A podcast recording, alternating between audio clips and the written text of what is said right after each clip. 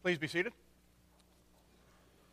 Let me invite you to open your Bibles once again to the book of Revelation, chapter 3. For the better part of the past few months, we have been looking at the, the chapters, uh, Revelation 2 and 3, looking at seven letters that were penned by the Apostle John, but dictated uh, by Jesus himself to seven distinct communities of faith in seven cities that existed in Asia Minor. Each of these churches had their own issues. Some had strengths, some had weaknesses. Most were in need of correction, uh, most also were in need of affirmation. And as we looked at these letters and began this series, one of the things that I hope to emphasize was that these were written to specific churches, but were recorded because they address very common issues. And as we see that these were addressed to churches, we also ought to look at our church and to hear what Jesus has to say and compare that to who we are and to address our own body. At the same time, we also recognize that all churches are made up of individual believers that are netted, netted together, but nevertheless are individual believers. And so the issues that exist in a church are merely the expression of a composite of the believers within that particular church. And so, if there's an issue there that may or may not be characteristic of our church, it may still be characteristic for us as individuals where we need either the affirmation or uh, the correction. My hope is, as we've been looking at this series, looking at these letters, that you have been challenged and corrected and encouraged, and ultimately that we all would be able to be built up more to be like Christ, built together that our church would be healthier as a result. We come now to the last of these letters in Revelation chapter 3, the church in Laodicea, beginning in, or reading in verse 14 in a moment. Before we read, let's go to the Lord in prayer. Father, as we come to your word, we do pray that you would speak to us. This is not just our wish or our pleading with you. Uh, this is asked in accordance with your promise that your word always is at work. You are granting us wisdom and insight, not only into the way things ought to be, but into your very nature and even to our uh, own circumstance. I pray, Lord, that by the grace of your Holy Spirit, you would open our eyes and our hearts that we may understand our own lives, our own motives, our own impulses, and they may be tempered and shaped by the truth you've revealed in your word. Lord, bless us in this time as we commit ourselves to studying your word. May we realize that we are not purely pursuing an academic activity. We're not feeding our minds, but we are looking for you listening for your voice as you speak through your word, looking to see Jesus, of whom every word of the Scripture testifies. Father, open our eyes and hearts and do your work within us that we may be more like him. I pray this in Christ's name, who is the Word incarnated. Amen. Revelation chapter 3, verse 14 and to the church, or to the angel of the church in Laodicea, write the words of the Amen, the faithful and true witness, the beginning of God's creation. I know your works. You are neither cold nor hot. Would that you were either cold or hot. So, because you are lukewarm and neither hot nor cold, I will spit you out of my mouth. For you say, I am rich, I have prospered, I need nothing not realizing that you are wretched, pitiable, poor, blind, and naked. I counsel you to buy from me gold refined by fire, so that you may be rich, and white garments, so that you may clothe yourself, and the shame of your nakedness may not be seen, and the salve to anoint your eyes, so that you may see. Those whom I love, I reprove and discipline, so be zealous and repent. Behold, I stand at the door and knock. If anyone hears my voice and opens the door, I will come into him and eat with him, and he with me. The one who conquers, I will grant him to sit with me on my throne, as I also conquered and sat down with my Father on his throne. He who has an ear, let him hear what the Spirit says to the churches. May the Lord bless us and grant us understanding from his holy word. From the back kitchen window of his ridgetop home in east central Pennsylvania, a man named John Lokitis can look out and see a, a very unusual scene. As Smithsonian Magazine records it, Lokitis tells a story. Just uphill at the edge of St. Ignatius Seminary, the earth is ablaze. Vegetation has been obliterated along a quarter mile strip. Sulfurous steam billows out of hundreds of fissures and holes in the mud. There are pits extending perhaps 20 feet down. In their depths, discarded plastic bottles and tires have melted. Dead trees, their trunks bleached white, lie in tangled heaps, stumps venting smoke through hollow centers. Sometimes fumes seep across the cemetery fence to the grave of Lokitis' grandfather. This hellish landscape can, uh, constitutes about all that remains of a once thriving town of Centralia, Pennsylvania. Now, Centralia, Pennsylvania is not a place that most of you will go visit unless you are particularly curious about this bizarre scene. It once was a thriving, not a wealthy town, but a thriving family town, people enjoying life, comfort, some levels of basic prosperity, until something happened 50 years ago, which was the basis of the article in Smithsonian Magazine. So let me continue as they, again, paint a better picture uh, than I would describing it. 51 years ago, a vast honeycomb of coal mines that at the edge of the town caught fire. An underground inferno has been spreading ever since, burning of depths of up to 300 feet, sw- um, baking surface layers, venting poisonous gases, and opening holes large enough to swallow people or even cars. The conflagration may burn for another 250 years along an eight mile stretch encompassing 3,700 acres before it runs out of the coal that fuels it. Across the globe, thousands of coal fires are burning, nearly impossible to reach and extinguish. Once they get started, the underground blazes threaten towns and roads and poison the air and the soil, in some way, even increase the uh, global warming. And the purpose of this magazine, highlighting this particular town as an illustration of what is taking place all around, they tell us that there are Pennsylvania being the uh, largest source of coal, is the, has the worst hazard in the United States with 38 such uh, areas, uh, Centralia being the only one where the town has entirely been evacuated. But apparently, that uh, just pales in comparison with what they have in China and in India with their coal resources and then their uh, lack of mining regulations. Sometimes the fires are started by uh, uh, something above ground, man, somebody may start it. Other times it's just combustion under the earth. And so, underneath towns, villages, wherever people are living, a lot of times, there are a lot of places throughout the world, there are infernos that are raging, unbeknownst to the people who are above, until they eventually surface. Now, I share this story with you not because I just think you need to know, not because I have property in Centralia, Pennsylvania I would like to get rid of, but because it's a reminder to us of a reality of life and a direct, uh, I think, a, a wonderful metaphor or a good metaphor of the church in Laodicea that while things on the surface may appear to be good and comfortable, going as well as they can be, what is on the surface is not always all there is. And the reality is, beneath the surface, something can be brewing. It's exactly what Jesus was saying to the church in Laodicea. It's a church that was in a community that was tremendously prosperous, much more so than Centralia, Pennsylvania.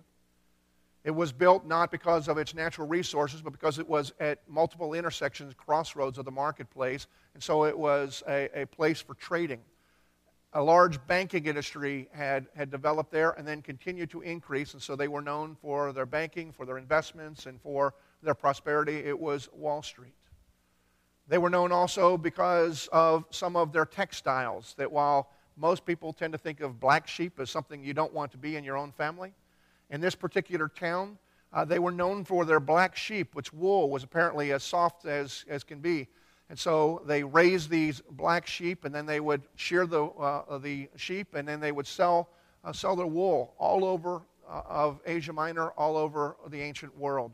People wanted the, uh, the, the, uh, the wool that came from this particular town. Other ingredients that they had around them allowed them to develop a salve for the eye. And because of the inventions there and the wealth that comes with medical inventions, they developed a medical school, and they were known as the ophthalmological capital of the ancient world. People knew the eye, and they were able to do more for the eye there. And so people with vision problems or doctors that were wanting to go back would come and they would study here. And so it was a tremendously prosperous town both from an industry and invention and medical life was good. And to this town, not too far from Colossia, only a few miles from Colossia, that we read the Colossians and, uh, and other church, uh, communities that received the letters in, here in Asia Minor. At one time, the gospel came to them, probably through um, the ministry, extended ministry of the Apostle Paul. They heard of Jesus, his life, his death, his resurrection. It made sense. They embraced him. They began to identify with him. They began to allow him to be their identity, their religious identity, shape their practices and, and, their, and, and the way that they believed. And overall, life couldn't seem to have been better. But Laodicea is also an example of a, a church or a Christian that fails to recognize the dangers that the good life or the achievement of the American dream can have to dilute our wholehearted appreciation for Jesus, who he is, what he has done for us, and why he has done it.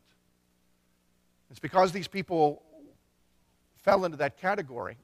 Everything was good, identified them as Christians, themselves as Christians, basically good people.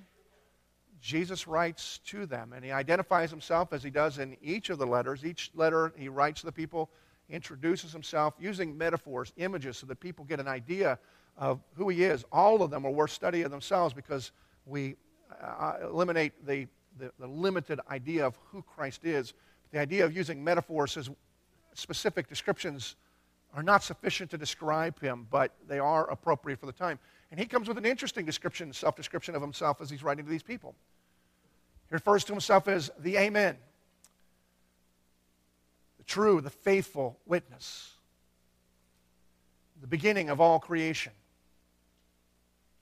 Now, when we hear I am the Amen, it really doesn't make a lot of sense, at least not the way that we use Amen. We use Amen, we tag it on as a liturgical device at the end of a prayer.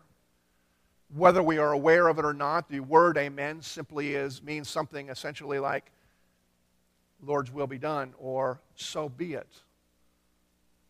Jesus is not out of accord with that, but he's not attaching anything. He's initiating something saying, I am the Amen. And essentially, he's saying, I am the embodiment of the will of the Lord. The Lord's will be done. And when he says, I'm the faithful and true witness, it's also helpful to understand that the word witness in the, in the Greek is the same word for martyr. Jesus is pointing to himself not as the one who is testifying by his very living being, even as the scriptures tell us that if we've seen Jesus, we know what the Father is like. Jesus is also pointing the fact that he is the faithful martyr. He has given his life for us. Essentially, if we put those things together, Jesus is introducing himself and saying to these people and to all of the world, I'm the one who cares so much about God's purposes that I was willing to give my life for it and for you. That's who I am. And then he also adds on that I am the beginning of all creation. And it's important that we understand that there he's not saying, I was created first because Jesus was never created. Jesus has always been. The Father has always existed as Father, Son, and Holy Spirit. So when he's saying that I'm the first of all creation, he's just simply expressing in shorthand what we read elsewhere in the Scripture that Jesus is the one by whom and for him, whom and through whom all things were created and have their being. So he's addressing these people. He's really, by his introduction, saying, let's get some things straight. I know who you are. I know your works, as he says here in a moment. But you need to know who I am, and so that you can relate to me. I am the one who is the embodiment of God's purposes. I am the one who has created everything. I'm the one for whom everything exists. And I've been watching the way you live your lives. and I know what's going on. And you've got some problems. And Jesus levels two very firm and related indictments. And the two indictments really, one is a, a clear indictment, the other one is also an indictment, but it is the, it's the basis of the initial charge, the most glaring charge. Because the second indictment exists, it's created the condition of the greater indictment. It'd be somewhat like saying, I charge you with murder and with hatred. Um, the hatred would be pretty evident in the murder. Jesus here in the two indictments is saying these are the two indictments. And he begins, we read in, in verse uh, 15 I know your works. You are neither cold nor hot. Would that you would either be cold nor hot. And there's the indictment that he's laying, that you're neither cold nor hot. Now, I read that and I confess it for a long time. I won't say that confused me, but I didn't understand what Jesus was getting at there because it really it made no sense to me. Here's Jesus says he's confronting these people, these believers, who apparently clearly had a what would call a lukewarm relationship with him, and he's saying, I wish you were either hot or cold. And I was thinking that that doesn't seem consistent with the relationship that God is calling us to, especially these things. I wish you were either hot or cold. In terms of relationships that I have and that you have, relationships when I counsel, if a marriage is strained, I don't suggest somebody go home and say, I love you. My love runs cold. It doesn't go very well. Very few Hallmark cards for Valentine's Day are going to talk about the coldness of the heart and be received well. And so when I look at this and saying, Jesus saying, I wish you were either hot or cold, I wasn't sure what he meant. I assumed for a long while it was, I thought that he was saying, if you were hot, then I can have you. And if you're cold, then I know that I won't feel bad about getting rid of you. And I didn't understand what he was saying, and some of you may be confused likewise. Like I said, I didn't understand, but I never told anybody I didn't understand. That would show my own foolish and ignorance. But it wasn't until I began to look at this and then had the benefit of learning from some others. There were some details here of what he's talking about that also some details that are assumed that the person reading the letter knows. And the original people in the letter would have known because they were the recipients living in that town. It was helpful for me when I began to understand that this town, though it was prosperous and wealthy and had pretty much everything they needed, that it was established not for natural resource, not for a way of providing for themselves, but simply because it was a good business location. Where we live was established because it's on the river, water source. Obviously, historically, not a good one at first, but it was a, a water source. Uh, and so there was not only trade, but there was an ability to sustain itself. But this town, Laodicea, had absolutely no natural water source of its own. The water they had was polluted and was not, uh, people weren't able to drink it, drink it. But since it was a prosperous town, people lived there. They needed water. And so, what they decided to do in their wealth, in their ingenuity, they created a, a, very complex aqueduct system to a nearby town of Hierapolis, which was known for their hot springs. And they piped it several miles. The water was piped from Hierapolis. They paid for that. They put the whole thing, it was piped through kind of a stone wooden uh, uh, uh, system from that town until it came to their town, and there was sufficient water supply for everybody that lived in, uh, lived in Laodicea. The problem they had is by the time it left the hot springs, traveled several miles, the temperature cooled down significantly. But because it was not going through cold springs and it wasn't iced, the water came and was basically air temperature or, or was lukewarm when it got to the people. And so when Jesus was speaking to them, he's speaking to them of something that everybody that lived in that town may have loved living in the town, but it was the one thing they hated about living in that town that they all resented about living in that town. And he's pointing that out and you all hate the fact that the water you have is, is lukewarm. It's neither hot nor it's cold. Well, you know what? That's exactly what your hearts are like to me. He wasn't pointing out so much that they were, that their, only that their hearts were, were tepid, but he was also pointing out to them something even more profound and practical when he says to them, I wish you were either hot or cold. But being lukewarm I, makes me, I'll, I'll spit you out. He's saying, you're useless. And in this indictment, Jesus is saying something that's important for us to consider. Perhaps for some of you, it will be a great encouragement. For others of us who are here, it will be an indictment similar to the way it is to the people receiving this letter in the first place. But he's saying, I wish you were either hot or cold, but since you're just tepid, you are useless. Maybe the best illustration I can have of this is to say, on a, on a cold winter day, I enjoy a hot cup of tea. On a hot summer day, I like iced tea. For those of you from New York, sweet iced tea. You can learn to like it here in the South. Anyway, that's. What I never like is a bottle of tea that has been sitting in the back of my car so that it is just the temperature of the day. It's just kind of bleh. It does nothing. It's neither, it's not soothing, it's not refreshing, it's not tasteful. Jesus is speaking to them. He is saying, Look, I wish you were either hot or cold because right now you, you bring no pleasure whatsoever. I wish you were hot or cold. And when he's talking about that, he's talking about the nature of, of water and the benefits of the properties of water when it is either hot or cold. When you think about hot water, hot water has some tremendous benefits. The reason the Hierapolis was popular was because it had the hot springs. People would go and they would bathe in the hot water. Not only was it soothing and feel good, but people were able to scrub and they were able to become clean and clean things with the hot water. Hot water has a purifying ability. Not only can you bathe, but if you heat it up enough and bring it to a boil, it's the water that is able to sterilize, to kill germs. It purifies when water is hot. Cold water, on the other hand, has other abilities. While it can be useful for cleaning in some ways, the primary benefit of cold water is it brings soothing and it brings relief. When somebody is dying of thirst and is thirsty or is dehydrated, you give them cold water because it is soothing, it renourishes, it, it, first, it, it changes the body type, it benefits people. Jesus is saying to them, I wish you were either hot or cold, because he's, but you're lukewarm. Your lukewarm is useless. I wish you were hot you would be a people who have a purifying influence on those who are around you. I wish that you were cold, that you would have a refreshing influence on the people who are around you. But you are no different than the temperature of everybody else, believer or unbeliever, that are around you. And therefore, you have no, are no benefit to the people who are around you. You are no benefit whatsoever. This is a harsh statement. But it can be an encouraging statement, and I hope it's an encouraging statement for many of you here to begin with. Whether you've ever heard of what Jesus was speaking or not, this is, seems to be what most scholars would agree. This is really what he was getting at. It's a very practical indictment, but it should be an encouragement to many of the people who are in this church because many of you have a, certainly a soothing influence on the people who are around you. There are many of you through ministries of mercy, whether formal or just your own graciousness, are involving yourself in the lives of others bringing encouragement, bringing refreshment. And when you come, people feel better and more comfortable. The broken trust and rejoice in you. You are a blessing of cold water that because of the gospel being at work within you.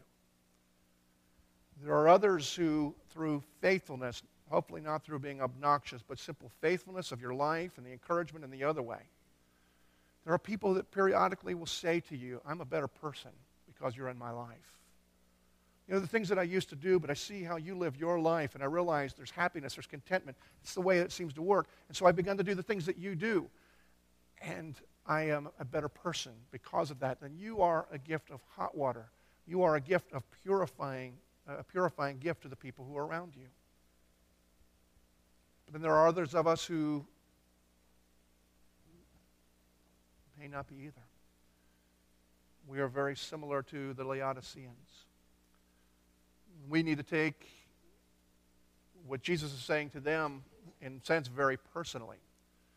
Be asking ourselves some questions. Because what Jesus is saying here, at least the implication of it, is this is the gospel brings about a change and makes us useful.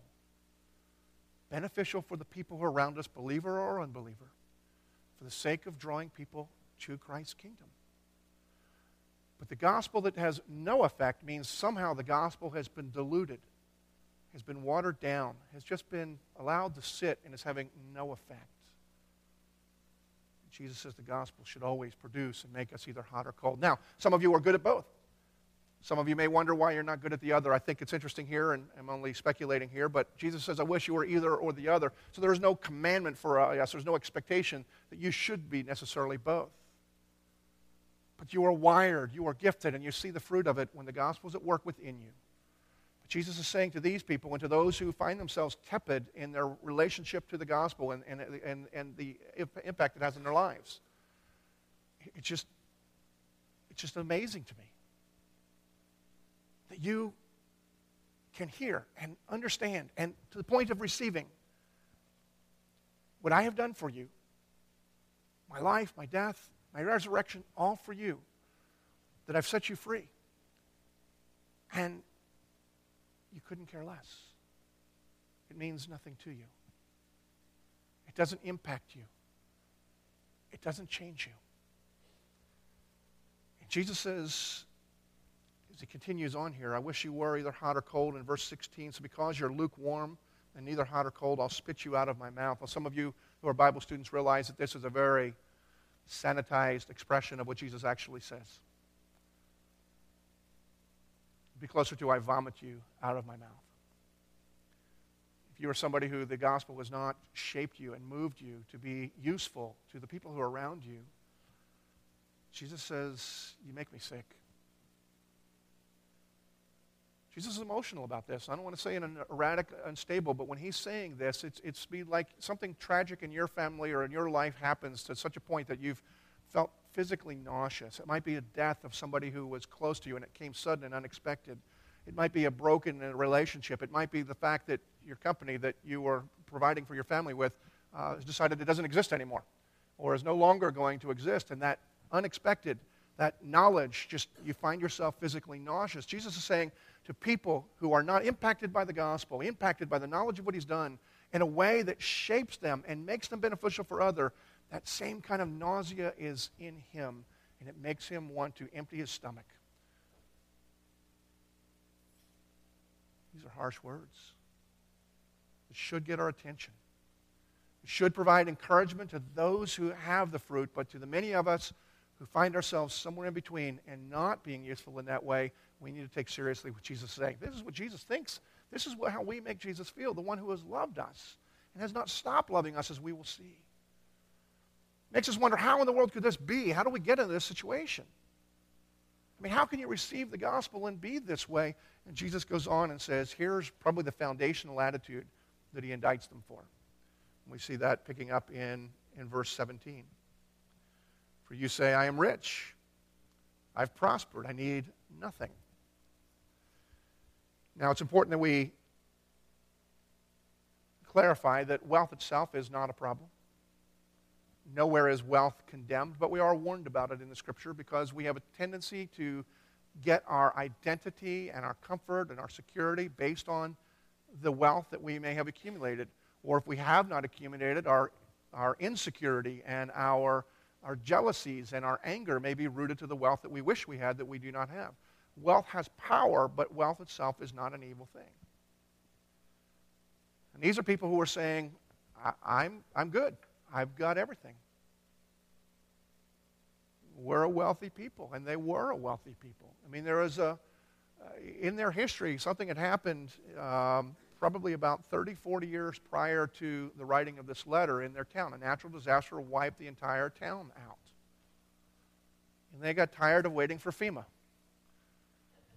So they said, We'll rebuild. We have the money, we have the technology, we have the manpower, and we have the money to bring other people in. And they rebuilt their entire town with their own resources and their own, uh, uh, own labor. And then when the government came in, they said, Just leave us alone. Now, I know in this church that probably endears these people to some of you more than, uh, than almost any other churches, the Tea Party type people, whatever. That, see, it's biblical. I'm not commenting politically here. I'm just saying this is what these people did. These people were wealthy, had resource, were independent. They were independent of the government, which may be a good thing, but that same independence they also had essentially from the Lord. Lord, I'm glad you gave this to me. I'm glad you saved, died for me. I'm glad you saved me. I, I don't need anything from you. I'll let you know if my situation changes. That was their day to day mindset.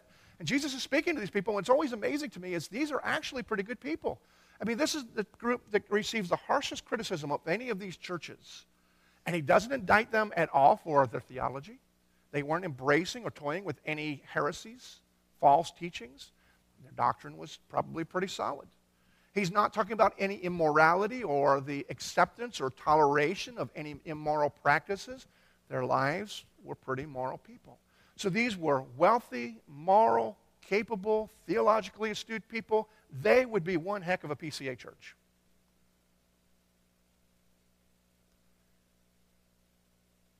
Trust in themselves their own goodness, and their own resources, not being aware that that kind of independence actually disconnects them from the power of the gospel because they have no great appreciation for what Jesus has done for them.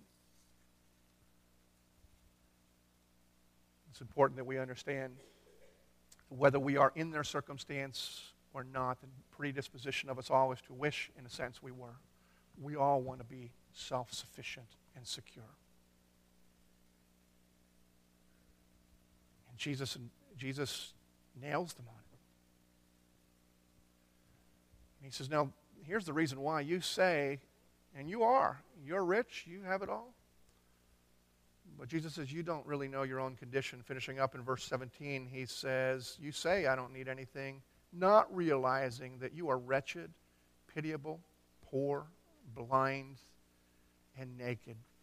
Jesus says, The problem is, you don't know your real condition. You don't know the condition from which I saved you.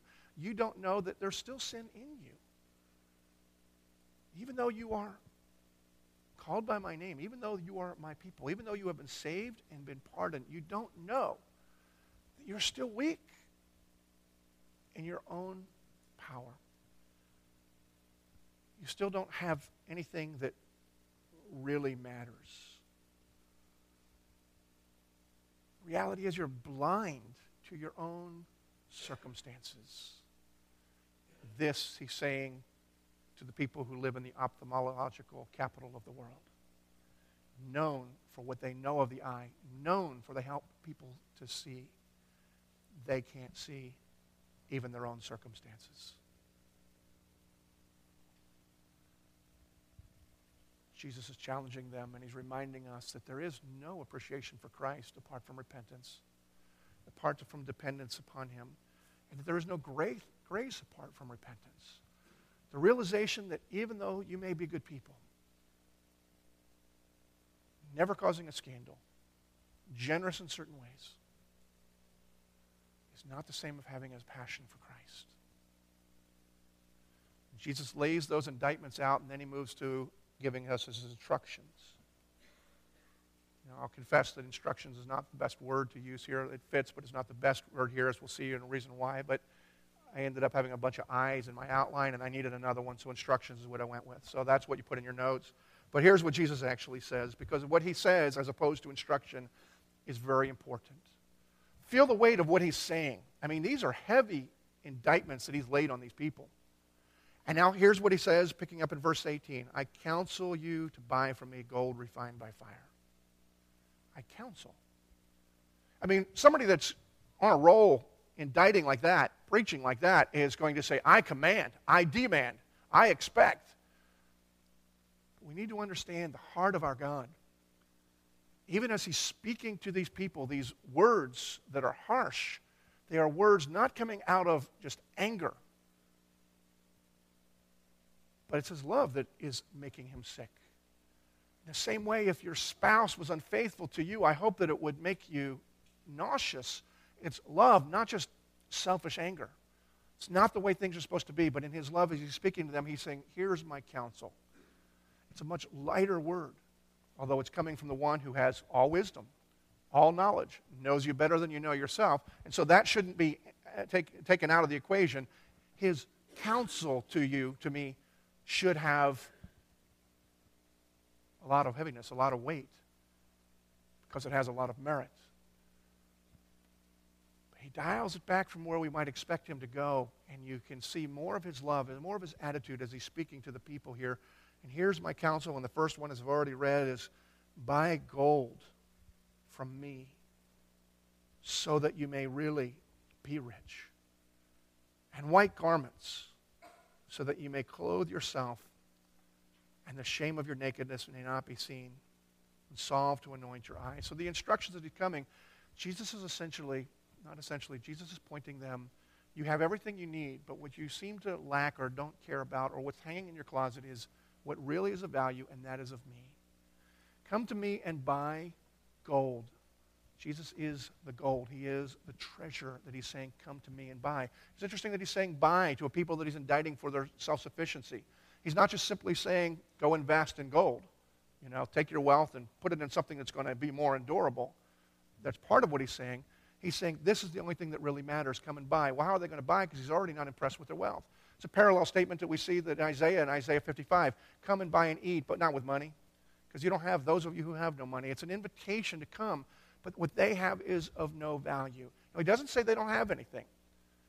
I liken what they had and what we have essentially to Confederate money or monopoly money. It spends somewhere,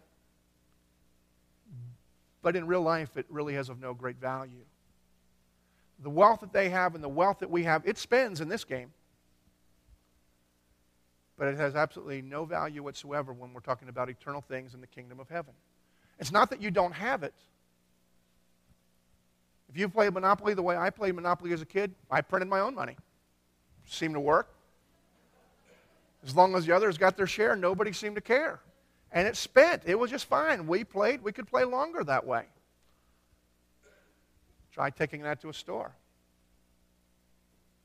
It doesn't spend. And the money, the resources, the wealth that we possess is very real and it plays in this game, but is not ultimately. And Jesus is saying, look, what you have isn't going to spend. What you need is gold. Come and buy it from me. Well, how do you buy it if he won't take the cash?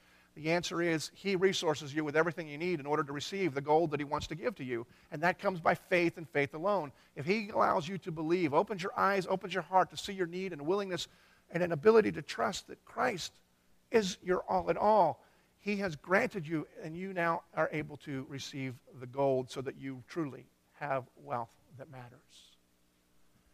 He says, Come and buy clothes from me. These people who were naked, but they didn't know they were naked. They were clothing themselves in something, but what they were clothing themselves with actually revealed more about them than they thought they were covering. And Jesus says, Though you're naked, come buy from me pure garments and cover the ugliness of your nakedness. Now, that's not a body type issue. This is the reason we clothe is because we try to hide or we try to project and we try to project an image that people will be impressed with. He says, Come and buy the garments. These are pure and spotless, and they will cover that up. Now, to me, something is interesting. If somebody is going to offer you an opportunity to try on some new clothes, you go to the store, high end store, where you're going to get something that you can put on, looks good, you like it. How many of you try on the clothes over the clothes that you're presently wearing? You know, good pair of dress pants. I got my jeans on, try to pull them on up, and, you know, I have, you know, button down shirt, but I've got a sweatshirt on. You put that over, and uh, yep, seems to fit. It's a little snug. It's ridiculous. So when Jesus is calling us to come and to buy clothes from him, in order to wear the clothes that he is providing for us, it requires that we strip ourselves so that we have nothing except for the clothes that we are wearing. That's the great exchange. But he's offering that to those who have already received him, as he's offering it to us, reminding us that everything we have comes as a gift from Him, and what He has is far better than what we can provide for ourselves. That is wealth. That is when we have no need to be hiding and no need to shame, to feel ashamed of anything. And He's saying, This is, this is my counsel. Come, buy the gold, buy the clothes uh, from me, and just receive from me. In the salve for your eye. Don't trust in your own wisdom and understanding. Trust in the work of the Holy Spirit to open your eyes to see reality. And he goes on and explains something that's important for us to understand. It certainly is important for them to understand as well. In verse 19, he says, Those whom I love, I reprove and I discipline. So be zealous and repent. Those of you that have been involved in athletics have probably heard a refrain. I know I did growing up and adopted it when I began coaching. Any good coach will say to players with potential, It's when I stop yelling at you that's when you need to worry. As a player, I didn't like being yelled at. As a kid growing up, who likes to be yelled at? My dad was my coach early on. That lasted for a year in baseball and a year in football, and he never was willing to coach me ever again. So I get bumped up. But as I coach and adopted the same phrase, there's kids that have ability and maybe a little more ability than others, so much so that they can coast. The only way they're going to be able to achieve their ability is to maximize and appreciate what they have and to experience what they can experience is if somebody pushes them and gets on them. That's where that phrase comes in because inevitably I, as a kid, would complain, "Why are you, you know, why are you yelling at me?" or just leave me alone. And in some cases in, in my life, it was, "Why are you yelling at me? I'm better than them and you don't yell at them. And I heard that phrase, and as a coach doing the same thing. And some kids in particular, it was the, the, it was the same way. You stay on them. And the answer is stop worrying only when I stop pushing, stop correcting, stop prodding you. I mean, if I was a coach and I had a kid who can't tie his own shoes, and I had some, it's just nothing but cruel to be criticizing and pushing them. That's not love, that's just brutality. But for the kid who had the ability and needed to be pushed, when they finally understood and began to be self motivated, they understood what it all was about. Jesus is saying essentially the same thing here. He's given some hard words. I mean, he's nailed these people, he's nailed us. He gentles it down, saying, Here's my counsel, here's my instruction. But then he reminds why he's doing this. Because I love you. If I didn't love you, I wouldn't. You should be worried if I don't say anything to you. Because then I don't know you. You're not mine.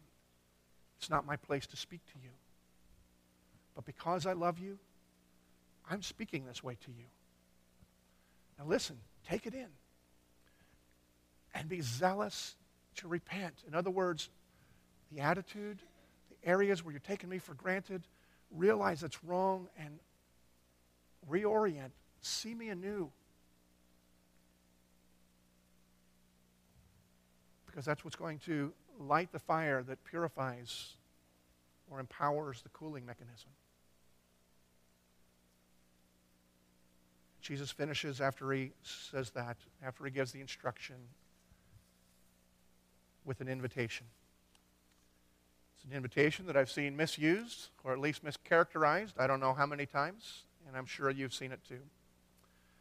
Basically, as I first started studying the Bible, this passage is usually used as an evangelistic technique, at least a picture, that's been likened by, uh, uh, put, put into art. Uh, I forget the artist's name, but you've seen that probably on any number of book titles or tracts That the way I read, the way it goes is well, poor, helpless Jesus is just standing outside, may even be raining, while you're partying inside. Won't you just open the door and let him in? This is an evangelistic technique because it's being presented to people who are unbelievers, at least as I've always heard it. But we need to realize who Jesus is speaking to here.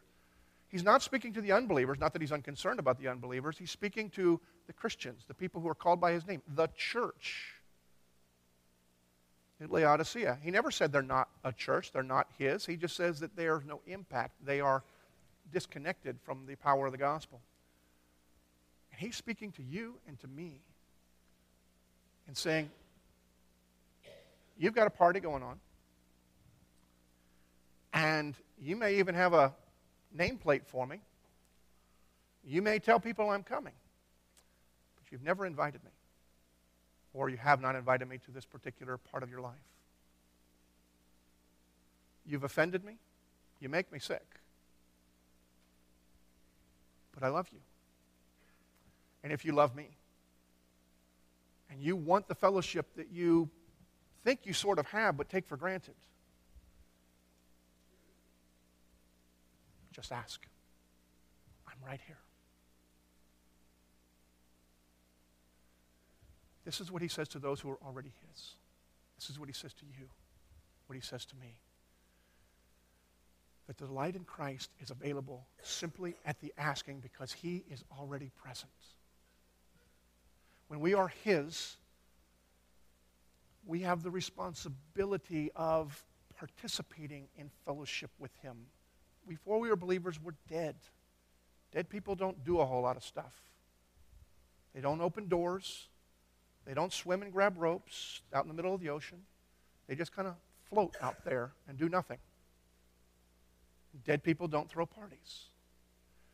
You who have been made alive, you who have been blessed with tremendous gifts with Christ and are alive, know that Christ is there. Talk about wanting to have fellowship with Him, but maybe you haven't thought about it. Maybe you didn't even know you were ignoring Him. He's there. He's here. He says, if you're just being aware that you've, I'm not with you, open the door, and I am there, and beautiful promises that He gives to those who do that.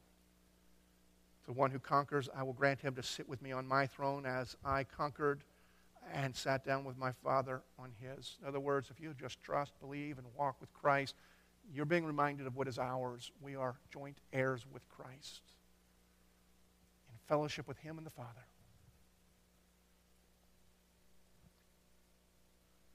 And he who has an ear, let him hear what the Spirit says to the churches, to the Christians, to those who are neither hot nor cold. But want the love for Christ to be rekindled. He's inviting you to rekindle it. He's not walking away, He's not rejecting you. He's showing love in a way that truly is amazing.